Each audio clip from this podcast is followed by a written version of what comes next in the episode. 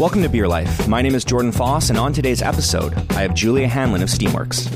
Uh, we're going to talk to Julia about her days working at Molson and why she went from big beer to craft. Uh, we're also going to talk about her training process and how she keeps turning out amazing brewers that seem to keep getting poached by other BC breweries. Uh, we're also going to talk about beer trends and where Julia gets her inspiration from.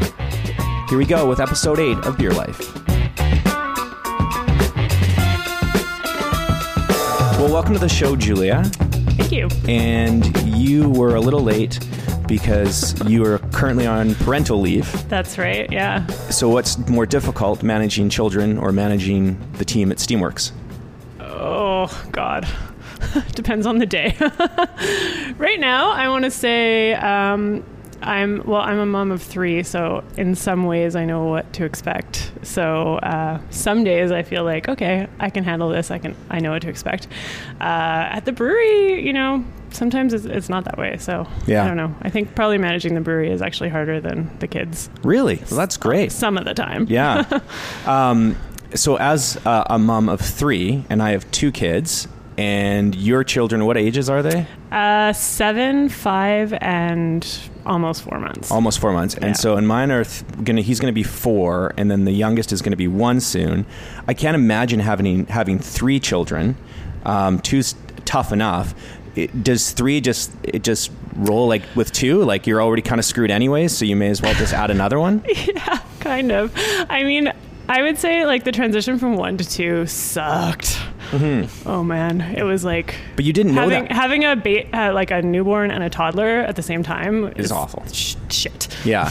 I don't recommend it. Yeah. Um, I think had I known then what I know now, I would have had more of like an age gap going into that those first two. And so now that we have this almost five year between our middle child and youngest, Yeah. it's actually rad. Like they can help, Yeah. and they there's no jealousy. They're like obsessed with their brother, That's good. Like and, and that, and like I can actually do things. And if he starts fussing, I'm like, girls, help out your brother. And Yeah. they're, they're game to do that. So And I think like I know our oldest son, Jude, he he's great with Lennox, the little one, but he's still because he's not quite four yet. He's still in that jealous. He gets jealous. Yeah. And and uh, so we just put the boys in the same room, which has been an absolute nightmare. And Oh, okay. yeah, and we had the opposite experience. Really? Yeah. I was like, why didn't we do this sooner? Yeah, Maybe they were older though. I don't know. maybe yeah, one wakes the other one Four up. year olds are dicks. they are. Like you know what? Major like. Oh, They are because everybody and three year olds too. talks about honestly. terrible twos, and I'm like, oh, I'm fucking crushing this as a parent because two was awesome, and he was so good, and he was sweet and kind, and then. Yesterday, where I'm making um, dinner and taco salads, Kev. Yeah, we were I talking had- about yeah. taco salads. I had it too. Good. Taco and Tuesday. Uh, oh, it oh was. no, it was Wednesday. It was Wednesday. Oh shit. Sorry. That's okay. Okay. Yeah, you've been up early with this, That's I'm all sure. right. And it's hard to tell what the days. Yeah. Plus, this is a podcast, so the time won't really matter. It's Tuesday. Um, so I'm making I'm making tacos or taco salad, and I can hear my wife Alyssa saying, "Jude, don't dump the water out on the deck." And then he's like, "But I want to," and she's like, "Well, no, please don't. Listen to mom." and then she comes inside, and I can hear this whoosh, and I'm like, "You little shit." And then like, and then he knows, and then he runs, and then and I'm like, "This isn't like you. You're not a little dick." But then every person, every parent I talk to that has already had a three year old that's older now says that it's it's awful. That's Yeah. the age, right? And I mean, awful is put. He's still a really sweet, nice kid, but like they're just Challenging. they're Yeah. expressing themselves, Testing right? those limits. yeah, yeah, Yeah. They're um, I'm yeah, far away from it, so yeah. You've got I'm time. getting scared. Yeah. Yeah. Yeah. So, um, do you miss brewing right now that year, or is it nice just having the year? Are you taking one full year off? Um, to be determined. Okay. I think now that um, I think going into it, I was talking about taking less time off this time, Mm-hmm. but now that I'm in it and I know like this is definitely the last time we're doing this, um, I feel like. I kind of want to stay home for the year. Yeah. Um, But also, now that he's getting to be four months old, I'm getting my sanity back a little bit. Yeah. Um, so at this point, yeah, I'm starting to like re-engage a little bit more in what's going on in the brewery and like um, I am missing some things or Yeah. like just missing like knowing what's going on day to day and Yeah. stuff like that. Although they keep pretty good touch with me through like WhatsApp. We have a, a brewers group, so like I see everything that goes through there and everything that's going on. So you haven't you don't have you haven't actually checked out entirely. No, Yeah. no, I didn't want to do that. So It's kind of like my other baby, you know? for sure. Yeah. And so let's talk about the other baby, the one that gives you more love in return and and doesn't ask for too much. Uh, how did you get into beer to begin with? Um, well, it, it started like right out of school, actually, or well, it goes back farther than that, I guess. It started in school and I started drinking a lot of beer and In um, in elementary school or university? No. in university. Okay. and where'd you go to Um, university? I went to UBC. Okay. Chemical engineering, chemical and biological engineering at UBC. Um, yeah, started enjoying a lot of beer there. Um, realized kind of partway through my degree that I didn't really want to do what my degree was training me to do in like a traditional sense. Like, um, I didn't want to do oil and gas and like those heavy industries. And I've always really loved food and beverage and I love baking and I love cooking and so I started to sort of get into more like food science courses as my electives and I, and kind of by the last year of school I was like yeah I want to I want to work in a brewery Okay. and um, at the time that would have been like 2004 2004 yeah. um, so basically, at that time, it was like Molson and well, Steamworks Brewpub, I guess, Right, was yeah. around. Mhm. But like the boom that we've seen in craft locally just wasn't there yet. Um, so I don't know. I lived on the west side because I was going to UBC, drove by Molson, or you know, went by Molson pretty frequently. They had a job opening. I applied for it, and I was like, I really want to work. I really want to work there. Please hire me. And uh, they hired me into this program called the Production Trainee Program, which is how they bring up like all their brewers um, into into the organization, basically. Um, so it's kind of like an apprenticeship program. I What is your day to day like? But I got paid. well, that's yeah, that's Yeah, nice. nice. Yeah. um, my day to day, the first two years that I worked for Molson, I worked in every single aspect of the brewery, Yeah. like from um, brewing, obviously, logistics, the people that order all the materials, uh, running the packaging equipment. Um, going in tanks and pushing out yeast like i got to do everything um, which was pretty fortunate because it's a unionized uh, brewery Yeah. and so the union kind of allowed people in this position to do their jobs, which Mm-hmm. was really cool. Um, and then the second year, the program sent me to another brewery, which was uh, I worked in Montreal for a year Oh, what brew over there? uh, at Molson. At Molson, Yeah. just their their Montreal location. Okay. Montreal location. Uh, the idea being that every brewery is different, Yeah. and uh, to just gain a bit of experience in a different different setup, and it was uh, very much francophone work it- environment, and I did like high school French up to grade nine. Yeah. Like the first time I could stop doing French, I did. Yeah. so that was it. It wasn't, uh, I would say, like too challenging on a like technical level, but on a personal level, it was like probably Right. remains the hardest thing I've done. Wow, really? Besides having kids. Was it a, is it a bigger uh, is it a bigger location? Uh, it's Montreal? bigger, yeah. It's Yeah. bigger than Vancouver by quite a lot, and especially then. Um, I mean, as we know, cans have taken off Yeah. uh, in the beer market, and they were like a heavy bottle facility, whereas Right. Vancouver was heavy into canning already. Yeah. But, um, yeah. So I was basically like a production foreman on the bottle line, one of the bottle lines there. yeah.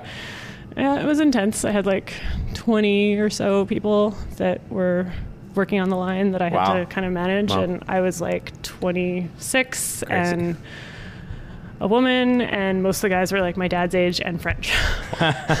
So obviously, even in uh, you know, I guess that would have been in the 2008ish time. Yeah, 2006 or something like that. And and Montreal. still, you know, obviously in in even macro beer, still really male dominated. Oh yeah. Yeah. And yeah. like the age, there was like a group of people that were sort of often like the children of the people that were about to retire. Oh, right. right. And then there was a lot of people that were really close to retirement and kind of like no one in the middle. Well, I guess like when you're, you know, if you're in a unionized manufacturing job, like it makes sense. People never leave that, right? Like I look at my own father-in-law, and he worked at um, Kruger Mill, which is just up the street from Steel and Oak, and he worked there his whole entire life. my dad worked for Finning his Yeah. whole entire life. People just don't do that anymore. no, No. no, It's crazy. which is yeah, which makes it difficult to like when you're running a business to be like, okay, how do I hold on to all these people, right? Uh, yeah, well, Yeah. there's another like yeah. whole conversation.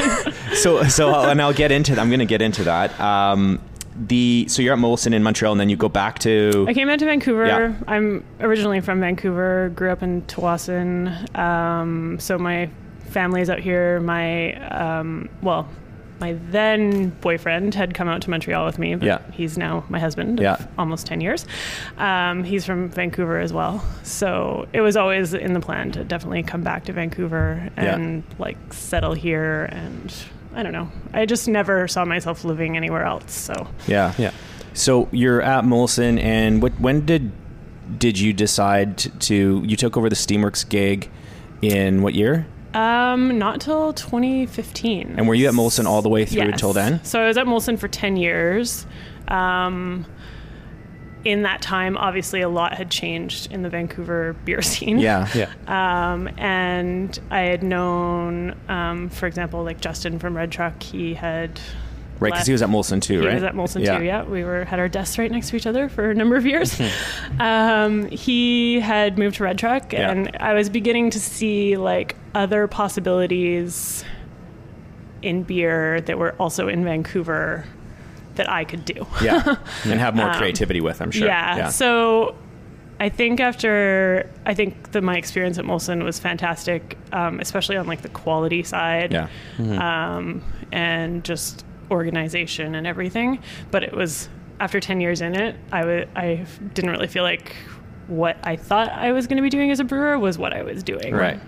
Yeah, Um, I was doing at that point like pretty much people management um, and not you know all the creative stuff was Yeah. handled at a corporate level and so we didn't really get to touch that much and so I kind of decided I didn't really want to do that anymore it wasn't it just wasn't where I wanted to be and it, Yeah. 10 years was kind of a milestone and um, Did you have kid? Did you have kids by then? yes I was actually on maternity leave with my second when I decided, Decided- to start looking around So you started to look. It wasn't like Steamworks came calling while you were at at Molson. Well, it was sort of serendipitous because um, an ex colleague of mine had left Molson and he had been part of the core group that um, was actually starting the brewery. oh, okay. Um, the production brewery in Burnaby. Yeah. Yeah. And so I phoned him up and I said, hey, uh, do you guys, are you guys hiring? and he's like, oh, did you get my email? I said, no, what email? And he's like, check your email. I check. I'm like, I don't have anything. Um, he's like, oh, it's still in my outbox. Caolan, Caolan Yeah. Vaughan, who is the original brewmaster in Burnaby, he's moving back to Australia. So we're looking for a new head brewer. And I was like, oh my God, I'm coming over right now. so I came over like right then. Wow. had yeah. a beer with um, uh, Walter Cosman, who was the GM at the time, Yeah. and uh, yeah, the rest is kind of history. And so, yeah, Cool. So what is the if you could pick like one, I know there's probably a whole bunch, but like what is the one main difference that you notice outside of creativity? Because obviously mm. that's a given from going to from Molson Canadian to Steamworks. Now Steamworks isn't a, a small brewery from our craft standard in BC, I guess, but it's still very small. So you know what what's kind of the main I guess was was there a moment where you're like, oh shit, this is how this this is how this works here? Like, was there kind of a, a shock from being able to be in what I'm assuming is a very well run corporation to something that, that makes me feel better that it's not that well run. well, it's not that it's not well run; it's just such a big machine, and there's Yeah. so many moving parts. And like, like any business, it, I found it to sort of be kind of siloed. And Yeah, so, fair enough. Um, you know, certain parts of an organization like that have their agenda. And it might not be what your you part of do. the Yeah. organization's agenda is. So, Right. um, as in any business, I think there's like conflicting goals, I guess. But um, the biggest difference, uh, I would say, on the on the, on the plus side, um, and let's like it's all mostly po- positive. I, I um, like I say, I don't want to downplay or say I had a negative experience at Molson, but the biggest difference I think is just the collaboration. I think in Yeah. in the community yeah. um, as opposed to like cutthroat competition, Right. like must kill the other guys. That I was ex- like used to at Molson, and like we were constantly barraged with statistics and market share numbers and Yeah. things like that, Yeah. versus like the other guy. Right. Yeah. Um, so when I came to Steamworks, um, I was actually pretty scared. I was like, "Oh my god, are people going to accept me yeah. because I come from like this Big macro beer. brewer?" Um, and I'm I'm kind of a uh, I'm kind of a shy person, so I was pretty nervous about it. But yeah, everybody.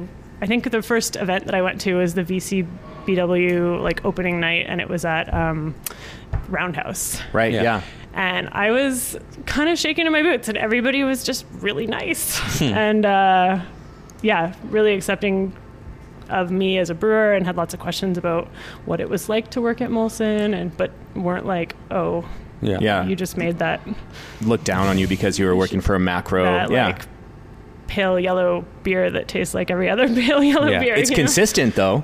yeah, Yeah. that's for sure. The um, it's funny because like I, I look at you know our this industry you're right is super unique and which is kind of why we I wanted to start this podcast is because it's cool that we can all talk even though technically we still all compete for the same shelf space and um, but I also think too like when you're in our industry and most of us run these breweries that are so tiny um, you're always interested in what an actual properly run brewery looks like. You know what I mean? Like I, I, um, you know, episode two, Josh and I talked about it briefly, but like when we were at the Craft Brewers Conference in Denver this last year, we went out to, um, uh, to, to Coors and it was just amazing to see like how it operates and how, um, you know inefficient we we operate and uh, i had made a comment that like they had it was like four people running their packaging line that i could see on the on the floor because Yeah. everything was so automated Yeah. and it takes us like four people to run our mahine Yeah. and um,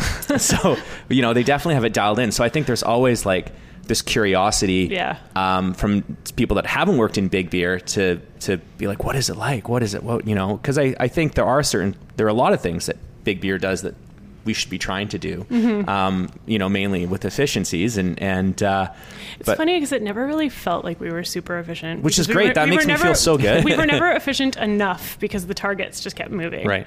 Because it's such a it's such a cutthroat business that you know costs are always you know working in operations and production. yeah Like all of our goals were, which is what, what one of the reasons I left. Yeah. Everything was around like reducing cost yeah Right. and like trying to make the business profitable to compete with the changing market and Yeah. um, you know beer volumes as a whole across the industry going down and stuff like that. So it felt like we were just like never doing good enough.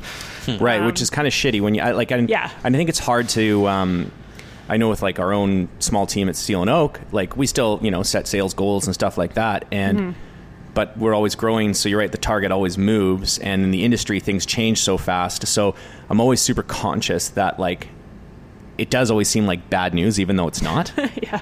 right? Because you're always trying to achieve something mm-hmm. better and and mm-hmm. so how do you frame that in like a positive way rather than be like oh you guys did this? Well now i need you to do that. Because that's Yeah. what we're going to work towards now Yeah. this year right? Yeah, so totally. yeah yeah. And so you now you started at steamworks now for those of you listening kevin our producer also worked at steamworks and was kevin there already I think we started just. I think you had been hired, but you were on leave. I was still finishing my yeah, and then I leave, yeah. yeah. and then I got hired because I remember meeting you there. Like you'd come in one day, and I think you were I used to come in on Fridays to yeah play to play ping pong yeah in the back. And uh, why don't we have a ping pong table?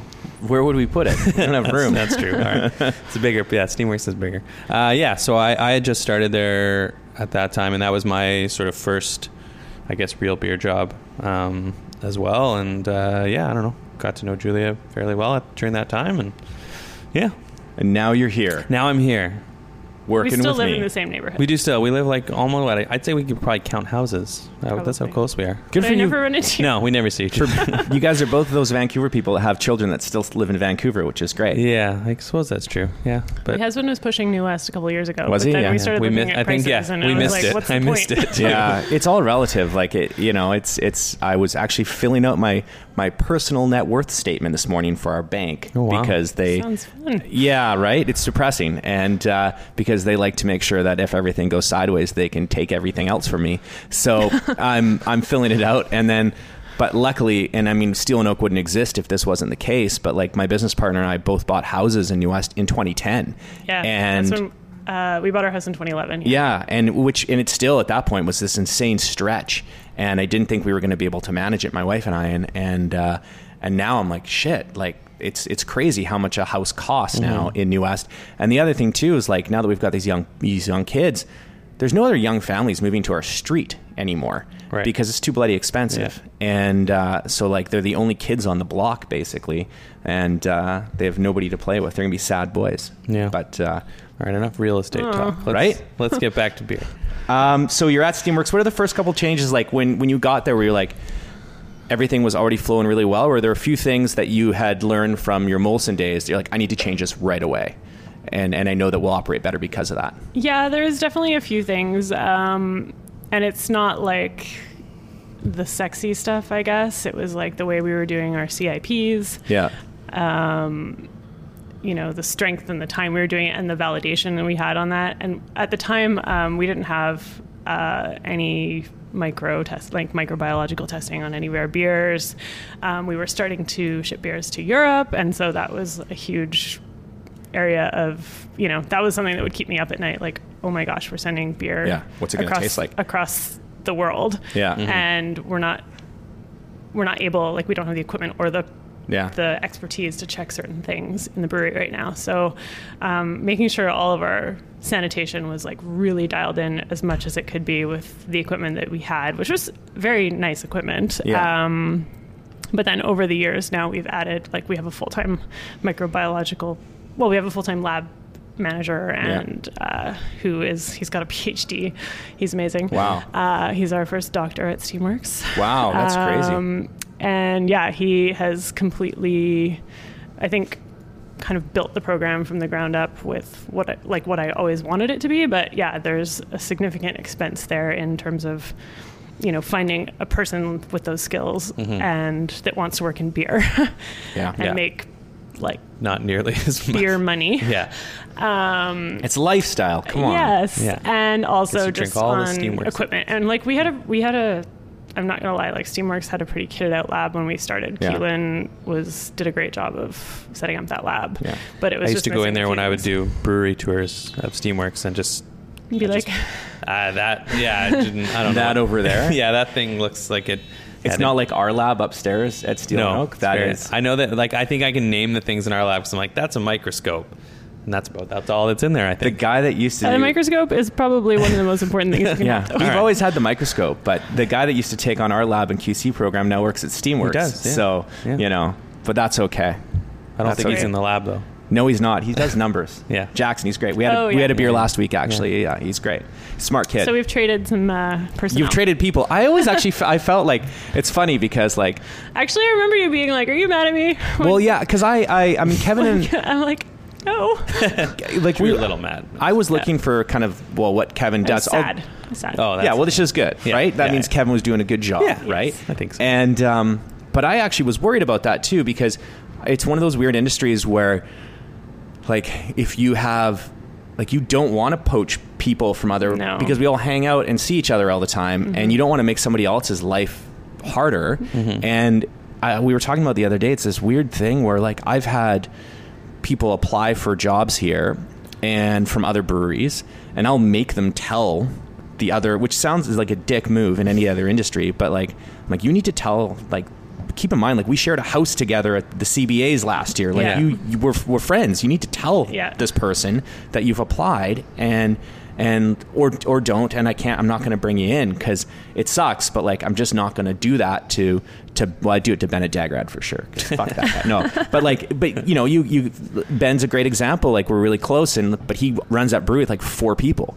And so if you ever took one he'd be screwed. Yeah. and then I can like- think of like Ben's got twins at home he's going to have to work more Aaron his wife is going to hate me now and and so it's like it's interesting it's cool that it's it you know that you think about it that way. But I remember when we eventually hired Kev um, yeah, I was, I was, I was worried because for sure. I mean, I know that you guys were in different departments, but it's still a tight industry, and and and um, and then yeah, sure enough, a year later, Steamworks took two back actually. They did, yeah, two. Yeah. So that says a lot about me, right? You're two for one. Yeah, yeah it's pretty good. worth two. It's pretty good. That's great. And I think there was a draft pick involved or something. Yeah, right. Yeah. A few, some future yeah, future considerations. Um, so let's talk about people. Then we're already. Do you find that at at Steamworks that's still one of your biggest challenges is how to Uh, hold it talent? is- it is like bar none the biggest challenge. Everybody you train up goes somewhere else to be a head brewer, which is Uh, kudos to you. Yeah, I feel like we're a really good um, practice ground for You're good at training. brewers. Yeah. But uh, yeah, it does. It's it's a constant. Just when you start to feel comfortable with like, okay, that we got this team together, we got a really good, like we're we got a good vibe. Um, Yeah. Everybody seems happy in their job. yeah.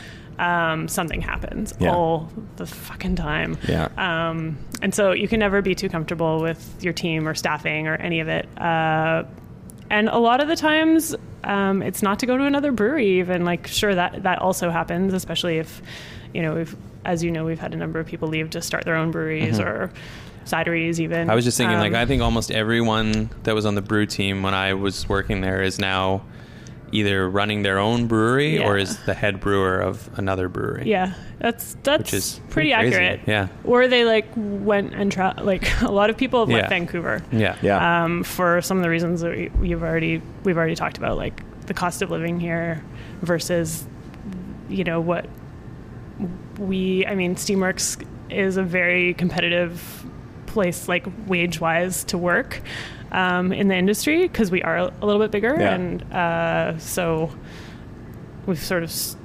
I've strived to have us be in that spot, but um, yeah, it's it's tough. Like the number of people that have leave left to go back to wherever they're from, like if they're from Ontario or from you know, Australia. Australia, or Ireland, or yeah, Yeah. We've had a lot of uh, permanent residents work at Steamworks too that have ended up going back. Yeah. But it, a lot of the time, it's like life goals. You know, like people want to be able to buy a house and they want to be able Mhm. to afford to have kids and have a house. And Mhm. so it's been. Um, and I've said it to my husband many times. Like if I come home from the brewery and it's like I'm really, really stressed out, it's usually because of that, not because of something that's going on with the beer. The It's beer all- is actually, it's it's easy and predictable. Like yeah. yeast ferments sugar, Yeah. it's going to be fine. Yeah. But the people side is way more challenging. It's always that's that's always the way with uh, I mean obviously with us too is like I that's what I com- not complain but that's what I'm always the most stressed, Stressed, about all the time yeah. right and like and even when things are going when things are going really well with all your people I'm always stressed I'm like okay how can I make sure that you know that now we reward them because things are going bad and then something changes and you're like shit and um, it, we've had um, we've been pretty lucky that most of our um, like our head brewer Eric has been with us since day one, but our original head brewer Peter had left after a couple years to go. Same, he's not even in beer anymore. He's up north farming somewhere, and we had a really steady team up until about I guess three and a half years in, and then I think it was kind of like that time where like we obviously hire a lot of young kids that I mean kids people in their 20s and you know everybody's starting to they take the job because it's cool and it seems really fun and they don't realize that it's just a manufacturing job with a lot of cleaning. Yeah. and um, and then after a while the you know yeah they start to reconsider like do I actually want to do this? And because we're such we're such a small brewery they know that there's limits on on what their role is actually going to be right? Yeah. and all of them want to be the, the people that write recipes. Yeah, they'll And- like, and hopefully your head brewer is not going anywhere, and like yeah I, And I even hope at not he's in Halifax right now I you hope he's not at Two Crows but at Steamworks, I yeah, people realize I'm not going anywhere too. So it's like Yeah. they get to a certain point, and in many ways, you can you can definitely be a lead brewer or a senior brewer at Steamworks and go be a head brewer at a smaller brewery yeah. and be totally ready for that role. Yeah. So. Um, it's it's just now I've kind of uh, understand that that's the deal, and Yeah. you have to have systems in place Yeah. to, to, to know plug people in yeah because Yeah. I yeah like I said when I was there I know a couple guys that came through that that were like I mean maybe not with you up front but I mean I remember a couple guys even saying they'd basically just come there to learn Mm-hmm. on a bigger system with the already goal of then moving Yeah. on somewhere else which Yeah. you know but in a way I mean that does say something about Steamworks as far as like what you're doing there with that with that brewery and, and being able to give these people the training I suppose that they need to then go on and, and do their own thing so Maybe I should stop doing that. Ah, it would well, make my life so you much easier. The real money's in consulting. So that's Yeah. what you could do, right? No, yeah, Yeah. totally. So go through a normal day for you at Steamworks and what it entails because I'm pretty confident everybody listening is probably like, "Oh, you're, you know, throwing grain into the mill and you're you're actually on the floor brewing day to day." But my assumption is that is not the case. So what No, that is not the case. what is your day Um, what is your day to day look like now? my day to day? Um, when I'm at the brewery, anyways. Um, Yeah, Now not right now. on- I know what it, I know what it looks like I'm right now. now when I'm on ma- maternity leave, um, is usually um, the first thing I do, try to do when I get in, is like check in with all my teams. I guess I would say. So we kind of have at that time in the day we we just have one brewer on the brew deck. So right now, through the summer, anyways, we're brewing about 20 hours a day. Holy shit. So we have a brewer that starts at four in the morning.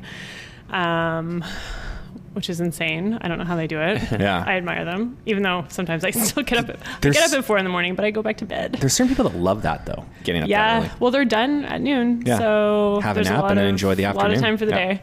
Um, so we're brewing 20 hours a day. So I'm I'm trying to touch base with everybody, like how the morning went. Um, so check in with the brewer, check in with the cellar team.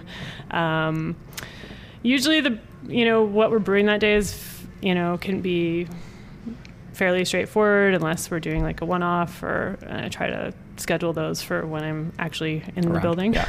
Um, but yeah, the cellar is probably where it gets really crazy because we're doing everything. We're centrifuging, we're dry hopping. We're it's, it's also like a larger group of people working at once. Right. How many tanks do you guys have?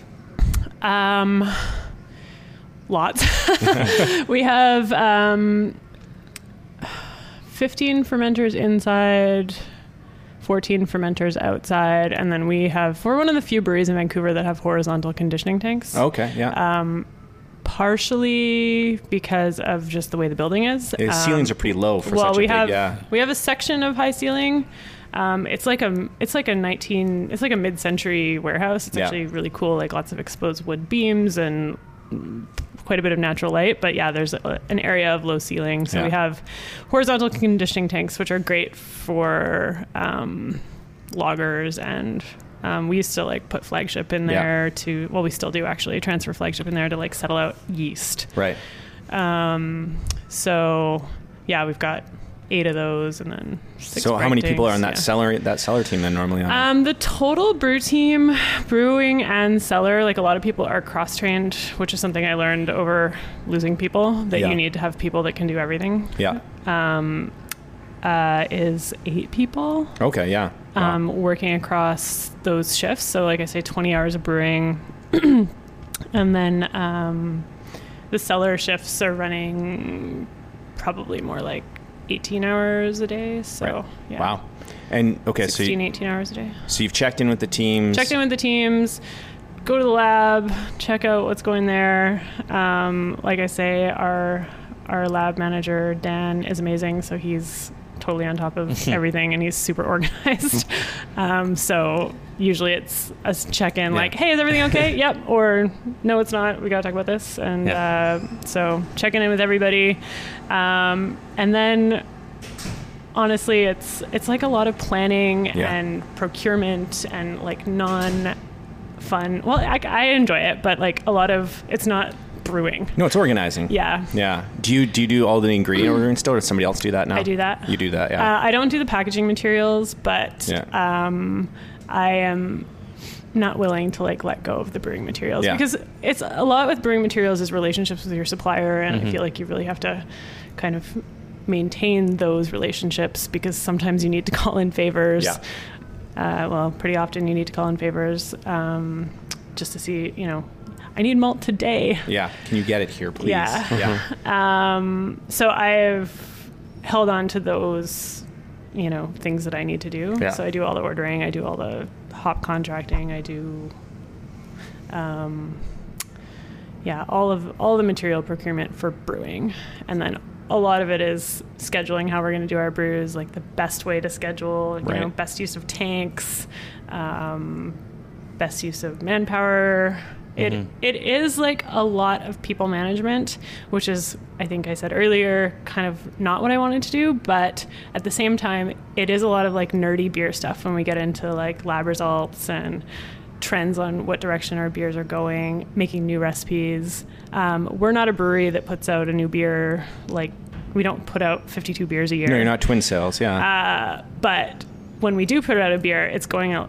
You know, we have a wider distribution, so Yeah. it has to sort of hit the nail on the head. What's the smallest? Which is scary. What's the smallest batch you guys will do for So- something like that? Well, our brew house is a 50 hectoliter brew house, and I think the the smallest batch that we can do comfortably and have everything work right is Yeah. around like 25, 30 hectoliters. okay, yeah, Um, and we would generally reserve that for a beer, like a bigger beer, right. higher ABV, maybe like an imperial stout. Yeah. Like we basically need to go down to 25 or 30 hex to fit all the grain in. Granted, yeah. Um, or barrel aged products. But even then, it's like, it's a little bit too big for beers like that. So Yeah. it would be nice to have like a, a second, you know, like 10 or 15 hex system or something like that. Right, But so you can do the small, Yeah. super small batch stuff. Yeah. I don't know if you've been to Steamworks recently though, but uh, space is definitely So, premium for this us. is so- embarrassing, but I've actually never been to. I've been to Steamworks, the tasting room, Right. Because you guys hosted. Uh, Yeah, we you were still working malt. there, Kevin. Oh, Yeah, We used to do The- malt reports. there. yeah, and so I was there. I've been there a couple times for that,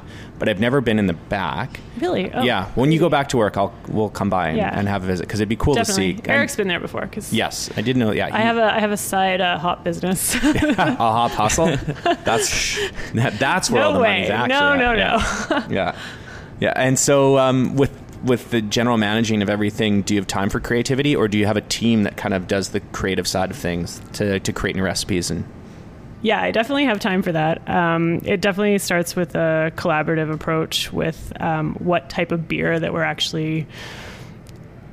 Try, what niche we're trying to fill with that beer. Um, so we make a lot of beers that uh, we will, you know, the smaller batch stuff. We'll just go ahead and do it. And uh, but with certainly with the bigger releases, it starts with a collaborative effort with the sales team. Even like what what shelf space do we want to fill? How how do what flavor profile are we kind of looking for? And then they kind of just let me go from there. is that just with the bc sales like you could you guys do some sales across canada and i know into europe but the conversation for for creativity is it just with the bc based team Yes. yeah so you kind of take into consideration okay this is what bc needs and then we'll send beer elsewhere if needed And I would say it's a very sort of quick conversation at the beginning about what general aspects of a beer that they're looking for, and then they give the rest to. they're like we want a wheat beer we want a hazy ipa Yeah, except when we did flagship, they just said they wanted an IPA. So, ah so we lucky just, them I'm not even hundred percent certain they knew it was going to be hazy until after. I don't after. think they did. No. Uh, because I think there was some graphics that were done and the beer was clear, and I was Yes. like, oh, Yeah, oh, yeah. shit. I was Yeah. I was there at that time, Hopefully- and yeah, I remember I remember that. so so that worked out well. Yeah. Yeah, no shit. It really Yeah. did. Like everything, the timing for that beer for for flagship worked out well. I remember I'd never heard of it before until you guys won the BC Beer Award for it that year, and and I tried it at um, at the the fest and uh, or the BC Beer Awards, and then I I um, the only other hazy I tried at that point in time was from Bridge, but it was when. Um, Side cut. yeah, side Yeah. which was Jeremy, I think. It Well, there yeah, was like there original was a- side cut, and then there was yeah, like there was a bit of version a two side cut. transition. Yeah, yeah. So I'd never had it before, Yeah. and um, yeah, it was crazy. So did you guys know beforehand that that was like a trend that you were trying to hit that was ha- starting to become popular in the U.S. or Uh, we did know that. I Yeah. guess we didn't do a very good job of sharing that with our sales sales and marketing team. yeah, Um, but we did know that, and we knew that there was nothing else like it in Yeah. the um, in the market. And Yeah. it was interesting because I s- sometimes have some input on the name of beers and the marketing of beers, but um, sometimes I stay out of that discussion. yeah, Um, so the name flagship IPA was already gonna happen regardless, Mhm. and uh, so that was kind of interesting. So I knew we had to make something yeah. splashy, put it that way. Right. Uh, but yeah, I don't think I, it would be amazing if we could replicate that again. That was such an amazing ride that that beer had. Yeah. Well, it did. It did so much for Steamworks at that time too. I think that was the sort of big splash if you you know as you said splashy beer, but yeah, as, at, at that in the industry of going like, hey, like everyone knows Steamworks, we've been around for years. But all of a sudden, this was like this new exciting beer, and every, I think everyone was kind of like, sort of put us on the map Yeah, a yeah, I little think- bit. I think Yeah. with the new, and with- especially being kind of on the as a larger craft Yeah. brewery, kind of like on the edge of that. That yeah, Yeah, well, I think Um, especially with like the newer to craft beer, you Yeah. know, people, Mm-hmm. right? And and like it kind of allowed you guys to hop on the wave that started to happen in in 2013. And, um, and and yeah, become a, a cool brewery for a big brewery, right? Yeah. But I that's what it felt like. Yeah. But I- but I also think too that there's I, I know like and I can't remember if it was if it was you I was talking to at Steamworks or that sometimes you know when you're a larger brewery there's this kind of like okay well are we when you get larger it's hard to stay I guess trendy in a sense Yeah. because the the customer is so knowledgeable now that they're like well we want to support these guys because they don't actually do distribution because they're that small and there's this Hyper local. yeah, and there's but there's also a mindset that smaller batch is better tasting, which Mm-hmm. isn't the case always or ever really because there's no the same systems aren't in place for for quality control because you don't have the money to spend on on all the lab equipment and everything like that. Um, sure from a creativity point of view it's always interesting because you don't have to sell it to you know a whole bunch of different people. Um, you just have to sell it to those hyper local you know beer nerds i guess that they'll come by and buy it from you. But I always thought that Steamworks beer was always really high quality. Um, the Pilsner, I always remember when when but Steel and Oak first opened. Um, I it was VCBW week, and we didn't have any beer ready yet. Um, Smoked Half was the first beer that we had, but it wasn't ready for another week. But I was on. Um, uh, they booked me on the CTV morning show for VCBW um, because we were the newest brewery, but we didn't have any beer, and so uh, so I brought I parlayed it into bringing some of my favorite beers from uh, from from BC. Um, which I actually think looked really good on us as a brewery. They're like, "This is really fucking cool." These, well Mm-hmm. played. yeah. Well, I mean, I wasn't that smart. It was just by accident. but but I remember I brought Steamworks Pilsner was one of the beers because I always really liked drinking that Pilsner. It was super clean, and um, a lot of craft breweries weren't making lager beer yet. And um, but I remember I can't and I'm, I can't remember her name, but she was working at uh, at Steamworks at the time. I think she was actually on maternity leave at the time, and Probably she sent me Marnie. Marnie. yeah, and Yeah. she sent me an email just to say thank you, and I was like, "That's such a pro move to you know to to reach out and be like, hey, Yeah. I watched it, we appreciate it, Yeah. right?" And um, but like, I feel that for a bigger brewery, that you guys have done a really good job of still being a, a beer that the craft beer nerds still pick up and try what's new, right? So It's it's definitely a very conscious effort um, on our part to do that, and Mm-hmm. it is at times very challenging because of the size of the system that we have and uh, kind of where our beer gets sold. You have to make a certain amount, but if you want to make something really kind of on the fringe or something really interesting, it's also hard to sell that much beer. You know what for I mean? For sure, Um, so it's definitely a challenge, but it's been a, a very conscious effort on our part to start releasing like bottle conditioned beers. Yeah. And, you know, I actually learned a ton from doing uh, collaboration with Dageraad Right, yeah. on bottle conditioning Yeah. because it hadn't been something that we had really forayed into uh, at Steamworks because it's a that. pain in the ass. it is a pain in the ass. Um, but it's it also makes some really It does- delicious beers. We, so we d- we literally just got rid of Dageraad's uh, gravity filler to do some bottle conditioning beer because they were generous and loan it to us all the time. yes, actually, we had we to pick. borrowed it too. We actually picked it up at Brassneck because they were borrowing it. So people always people always let Steamworks is borrowing this. Well, we actually very recently just got our own, but oh really? yeah, So I know who to come to if, uh, it's being used. That's great. yeah. Um, where do you get your creativity from? Like the inspiration? Um, mostly from my own love of drinking and eating. um, Yeah. like I was saying, I love baking, I love cooking, and I that is mostly also driven from really just enjoying eating. Um, I just love food Mm-hmm. and drink. Um, so I try to, you know, just in my daily life, I get exposed to try to go, go to lots of different restaurants and as much as I can with three kids. But um, it's probably, yeah, I would say mostly culinary Yeah. and um, What's your favorite go-to restaurant? gosh. Not Well, the not necessarily like the best eating experience you've ever had, but like what's your like go-to if you're gonna have it like get a sitter in and go out? Oh, okay. Yeah, not taking kids. We like to we like to stay pretty local, so we don't have to go very far. Actually, um, there is a Steamworks connection to this, but a new restaurant, Dachi, just opened up in Oh, yeah, I've heard of it, Sunrise.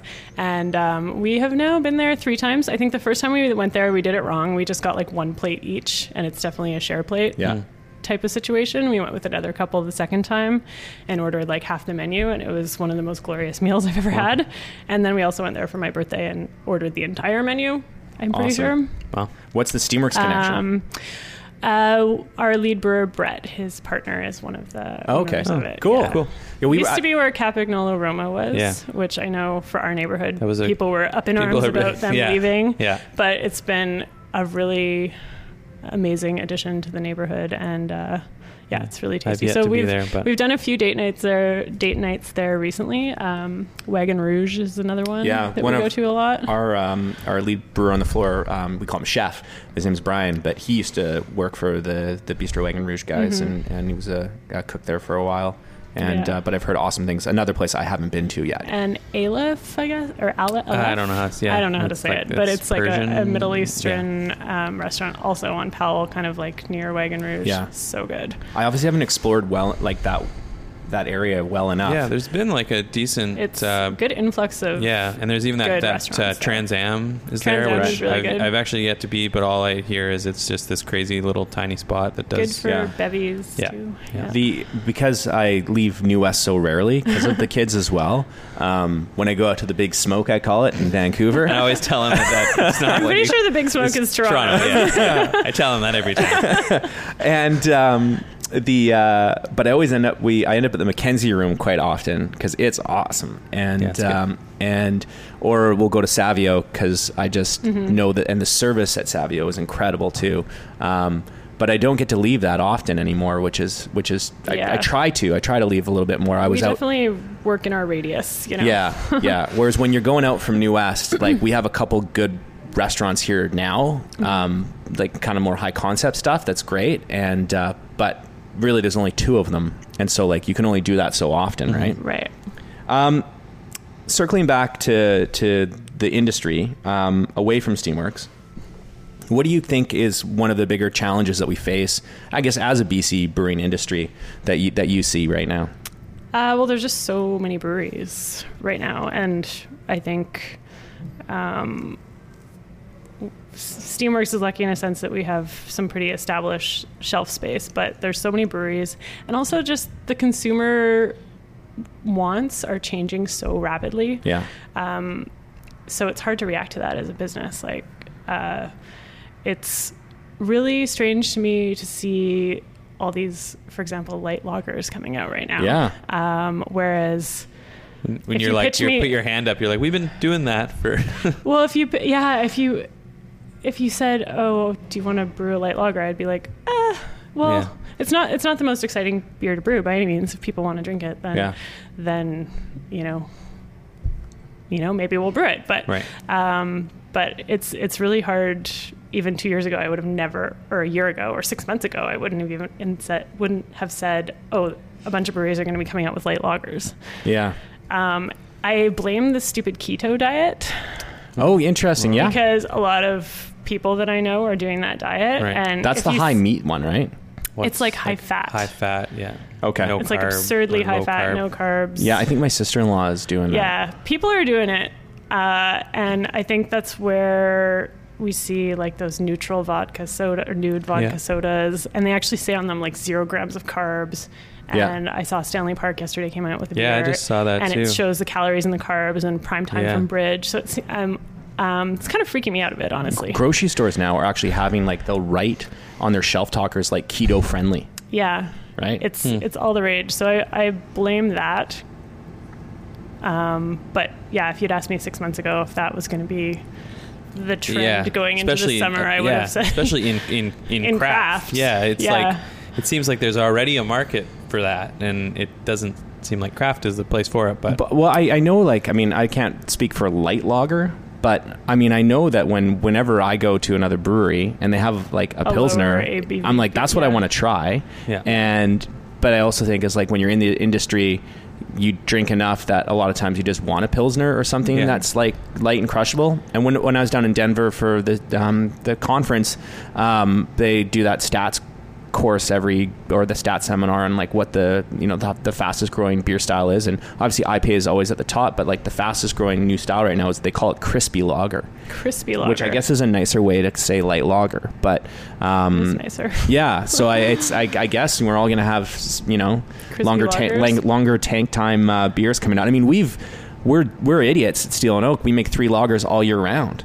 And um, and so it's a major pain in the ass to to just keep stock and the production cycle going properly. And we're not that big so we store kegs for an insane amount of time until the next batch comes out. We give it a full six weeks. So it's like you know i can't imagine what a brewer like Dageraad has to go through from their product management with uh, giving all those beers the extra couple weeks for bottle conditioning. But light lager okay. So are you going to make a light lager? Do you make a light lager already No, um, all of like we have Steamworks Pilsner, obviously, Yeah. obviously, and then we also have uh, Steamworks Premium Craft Lager, which is fi- it's still five percent. It's not Yeah. a light lager. yeah Um, I don't know. I don't know. i don't think we'll be making I know that, like, in a sense, we're kind of lucky that we're the brewery is set up well for doing Yeah. Pilsner. For, Yeah, uh, it yeah. was like I say, we have those horizontal tanks, and that's kind of where Steamworks Pilsner came Yeah. from. So, Huh. Does Pilsner still do as well as it always has? oh yeah, Yeah. it's definitely, um, definitely in our one of our top brands for sure. always- It's definitely a beer that I always have in my fridge. Yeah. I feel like, I don't want to drink seven percent IPAs no, and I, all the time. I feel like the market's shifting to lower ABV beer, it is, yeah. right? Because you can still make something super full bodied and flavorful at a lower ABV. You know, we just came out with a IPA uh, called Win Win. Um, I guess this will be weeks ago now when the podcast is actually live, but um, and I think it was like four point six percent, but it was super full Five bodied. point- Five, point. five. Yeah, it was over five. It was over five. Yeah, but so low for an IPA, but but definitely. Yeah. Um, but then obviously we've got things in the works of, of going lower. lower. Yeah. yeah. But it, it's funny, and well, you can speak on this too with Steamworks because there was the what was it ISA or an India Session Ale, which no longer you guys don't do that anymore, do you? We don't do it anymore. Um, we shifted that into it's a it's a different beer, but we shifted like where ISA used to be into Yeah. hazy pale ale, which is Well, it's like an interesting category though that at the time that's all people wanted. Bottle but, Rocket from Phillips. Like I used to crush Yeah. that when it first came out. But and- nobody understood what session meant, other than craft people. Like we we understood Yeah. if you were in the industry, but the consumer was like, I love that beer, yeah, but it it was a great beer. and it but it never gained a lot of traction from a sales point of view. I don't think. Yeah, I don't think. I mean, I know Phillips doesn't distribute theirs anymore. You can get it at the, the tap room. Um, I just think session's a Yeah. dangerous word. I know uh, Dave at Powell had a session beer for a while that didn't work for him because it was he thinks because it was called session. Session, yeah. And um, you're right. Like the pale ale would just fill that void, and people yeah, would understand. so we've kind of placed that beer where we used to have Yeah. Indi- well, first it was Session IPA, and then it, no, Session S. What was it? What were they being called? Then? ISAs ISAs, Yeah. and then it was Session IPA, and Right. then we decided to change it. decided Yeah. to switch it's, out the beer. it's the same thing we used to do as ESB. Um, and it was one of our flagships at the beginning, and it was like our favorite beer as a brewery. Actually, I remember that beer. yeah, it was four point six percent. It's dry hop, like West Coast hops. It was really nice, and um, but people just didn't understand. Not enough people in this market understood what an ESB was, and so we took it away. Um, and then, but of course, it's the beer that I get like the most complaints. Like, where's ESB? Where's- what did you do it? to it? Yeah. And like, why would you take a beer away like that? I'm like, because you didn't buy enough of it. So like, I can't, you know. Um, and and for a brewery of our size, they really had to buy a little amount for us to not make it. But um, but yeah, and it's it's just weird how language gets in the way. We've Yeah. got this beer called Vibrant Things, and it's like a it's a pale ale, but it's got Amchur in it.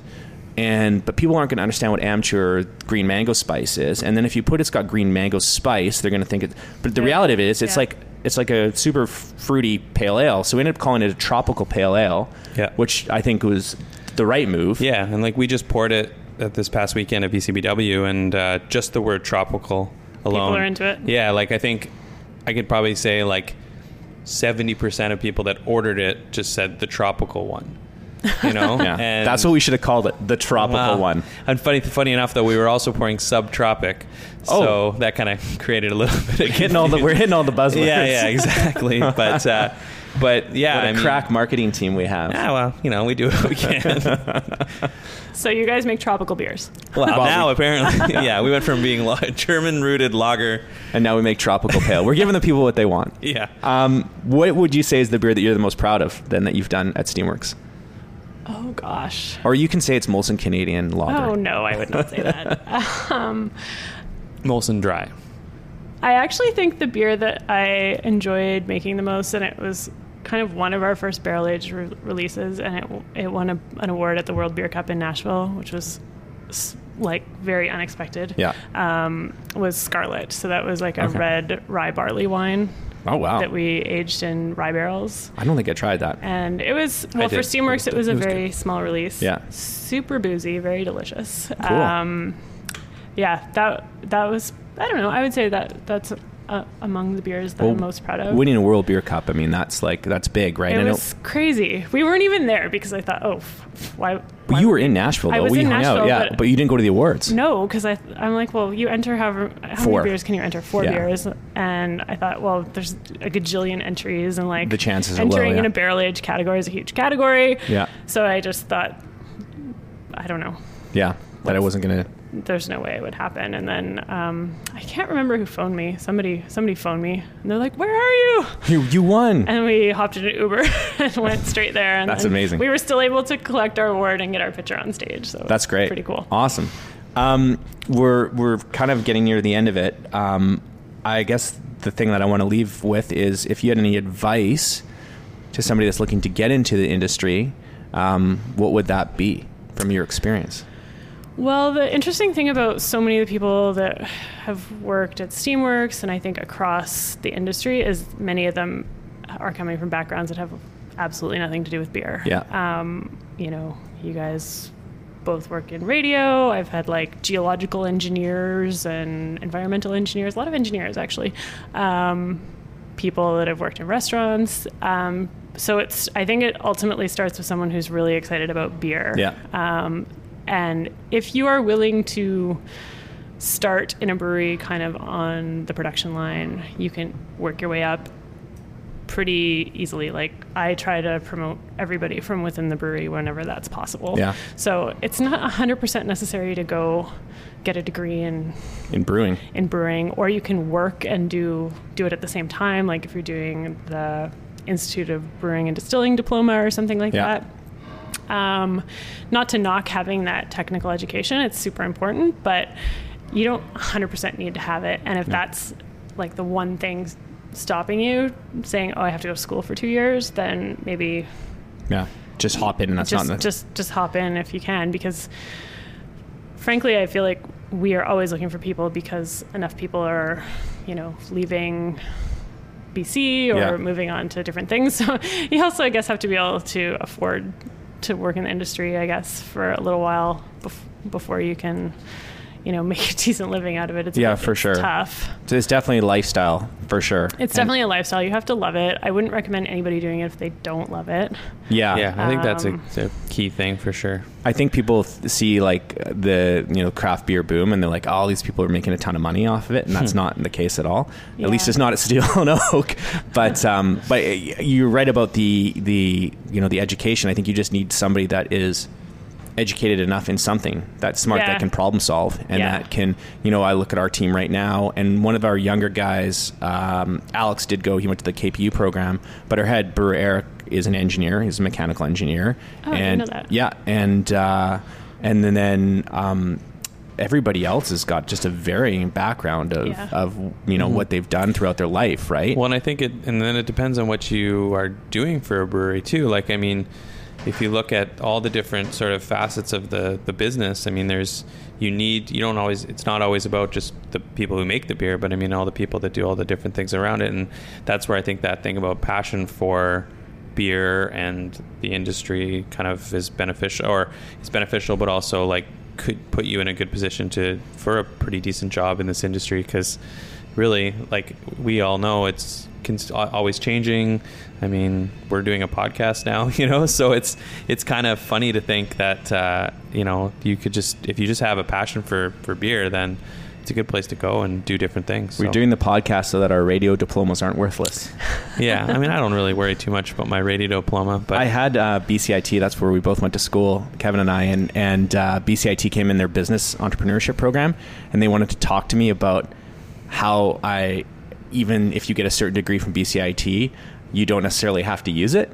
And I was kind of offended at the beginning. I was like, I was happy that they thought of me, and that was great. And they came in with a video team, and and uh, they're like, so how did radio help you open a brewery? And I really struggled with that. I'm like, I don't know if it did. I, my my answer would have been didn't pay me enough. But then, I'll, unfortunately, Neither does beer. but again, but there's more. Well, there's More- more, perks now because There used to be a lot of perks. There used to be a lot of perks, and then the corporate radio, and then all the perks disappeared. Now and there's no perks. no, I remember like one of my not to go off on a tangent. We can delete this maybe, but I remember like one of my last. well, we like, can't now that you said that. One of my last like functions at the brewery before I, or sorry, at the radio station before I had moved on. It was like our you know Christmas party, but they're like, this year uh, we're just going to do a potluck in the station, and uh, you can't drink. And I was like, excuse me? You're like, They're this is over. Yeah, this is We're over. breaking up. Yeah, and you worked for one of the largest companies in Canada. I, yeah, I did. Yeah, You had massive. a potluck Christmas party. Yeah, yeah. It was. Uh, if you want to feel unappreciated, that's Do that. That's the place to do it. and this yeah. morning you came in, there was a bottle of scotch on your desk. yeah. so I look know, at that. Right? Oh, There have are turned Pretty good appreciation. Yeah, it is Yeah. good. I know. Yeah. I mean, you didn't give it to me, but uh, No, no, I definitely did yeah, not. But, yeah. Anyways, Well, if you do a better job on this podcast, maybe you will get one. Oh, wow. Yeah. Um, okay. Well, I want to thank uh, Julia Hanlon for being on the show today. Um, this has been Beer Life with Jordan Foss.